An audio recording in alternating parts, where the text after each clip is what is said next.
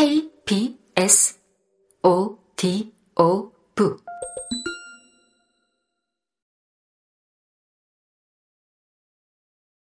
세계 제2의 강국으로 부상한 중국은 더 이상 미국이 주도하는 세계 질서를 따를 생각이 없다.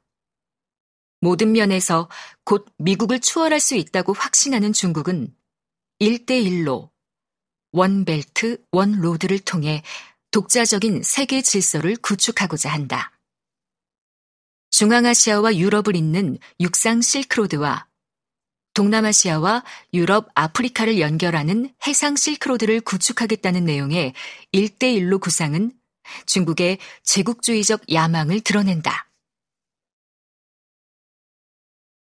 이러한 탈세계화 경향은 코로나 전염병이 발발하기 전부터 이미 있었다. 많은 사람이 여전히 세계화와 그로 인한 평화에 취해 있을 때 미국과 중국의 패권 경쟁은 이미 세계를 분열시키고 있었다.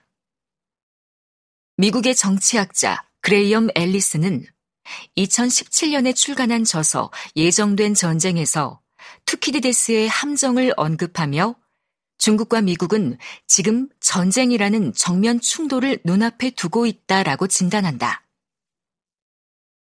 하나의 강대국이 다른 강대국을 밀어내겠다고 위협할 때 전쟁은 거의 항상 그 결과라는 것이 투키디데스의 함정이다.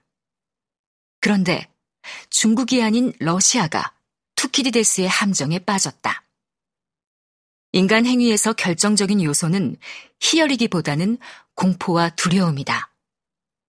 새롭게 부상하는 세력이 현 지배 세력에게 두려움을 불러일으킬 때 전쟁은 필연적이다. 우크라이나 전쟁에서 누가 두려움을 느끼는지는 나중에 자세히 살펴보겠지만 패권 경쟁이 초래한 두려움이 세계를 분열시키고 있다는 점만은 분명하다.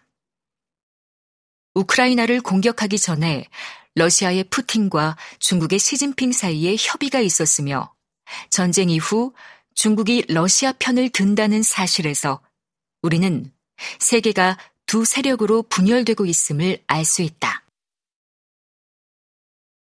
미국과 유럽을 중심으로 한 자유민주주의 세력이 중국과 러시아를 중심으로 한 권위주의적 독재 세력과 대립하고 있다.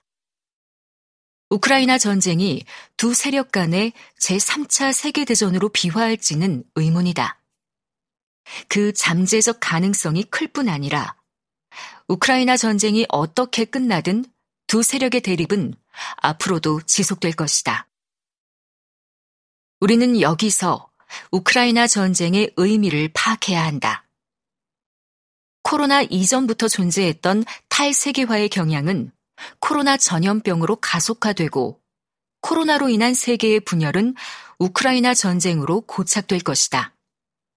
그것이 우리의 세계를 어떻게 바꿔놓을지는 여전히 안개 속처럼 불투명하다. 피해 젖은 땅과 지정학적 대분기 평화의 시기가 이상하리만치 오랫동안 이어지는 동안에도 전쟁의 가능성을 점치는 사람들이 있었다. 만약 제3차 세계대전이 발발한다면 어디에서 일어날 것인가? 에너지 문제가 심각하게 대두될 때는 화성 연료를 둘러싼 치열한 투쟁이 이루어지는 중동이 폭력적 전쟁의 화약고였다.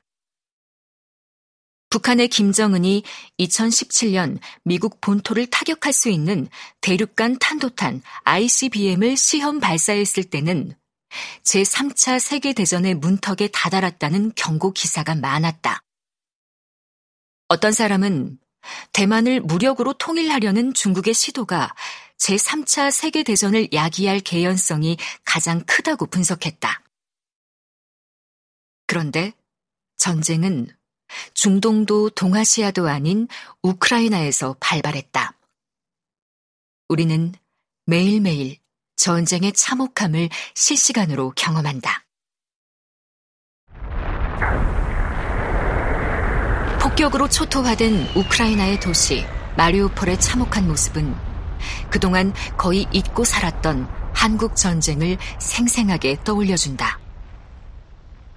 푸틴은 핵무기 사용을 암시하는 발언을 서슴지 않고 미국의 바이든 대통령은 푸틴을 전쟁 범죄자라고 부르면서 이런 사람이 계속 권좌에 머물러서는 안 된다고 공공연하게 비방한다. 이러한 비방은 푸틴이 실제로 핵무기를 사용할 개연성을 증폭시킨다. 미국의 역사학자 니얼 퍼거슨이 그리고 있듯이 최악의 시나리오는 물론 제3차 세계대전이다. 동유럽의 우크라이나 전쟁에 이어 중동의 전쟁, 동아시아의 전쟁이 잇따르고 무엇보다 핵무기가 단지 위협에 그치지 않는다면 제3차 세계대전은 언제든지 현실이 될 수 있다. 모든 전쟁에는 지정학적 요인이 작용하지만 제3차 세계대전이라는 위험한 잠재력을 가진 전쟁이 우크라이나에서 발발했다는 것은 많은 의미가 있다. 우크라이나 전쟁은 어떻게 끝나든지 지정학적 대분기를 야기할 것임에 틀림없기 때문이다.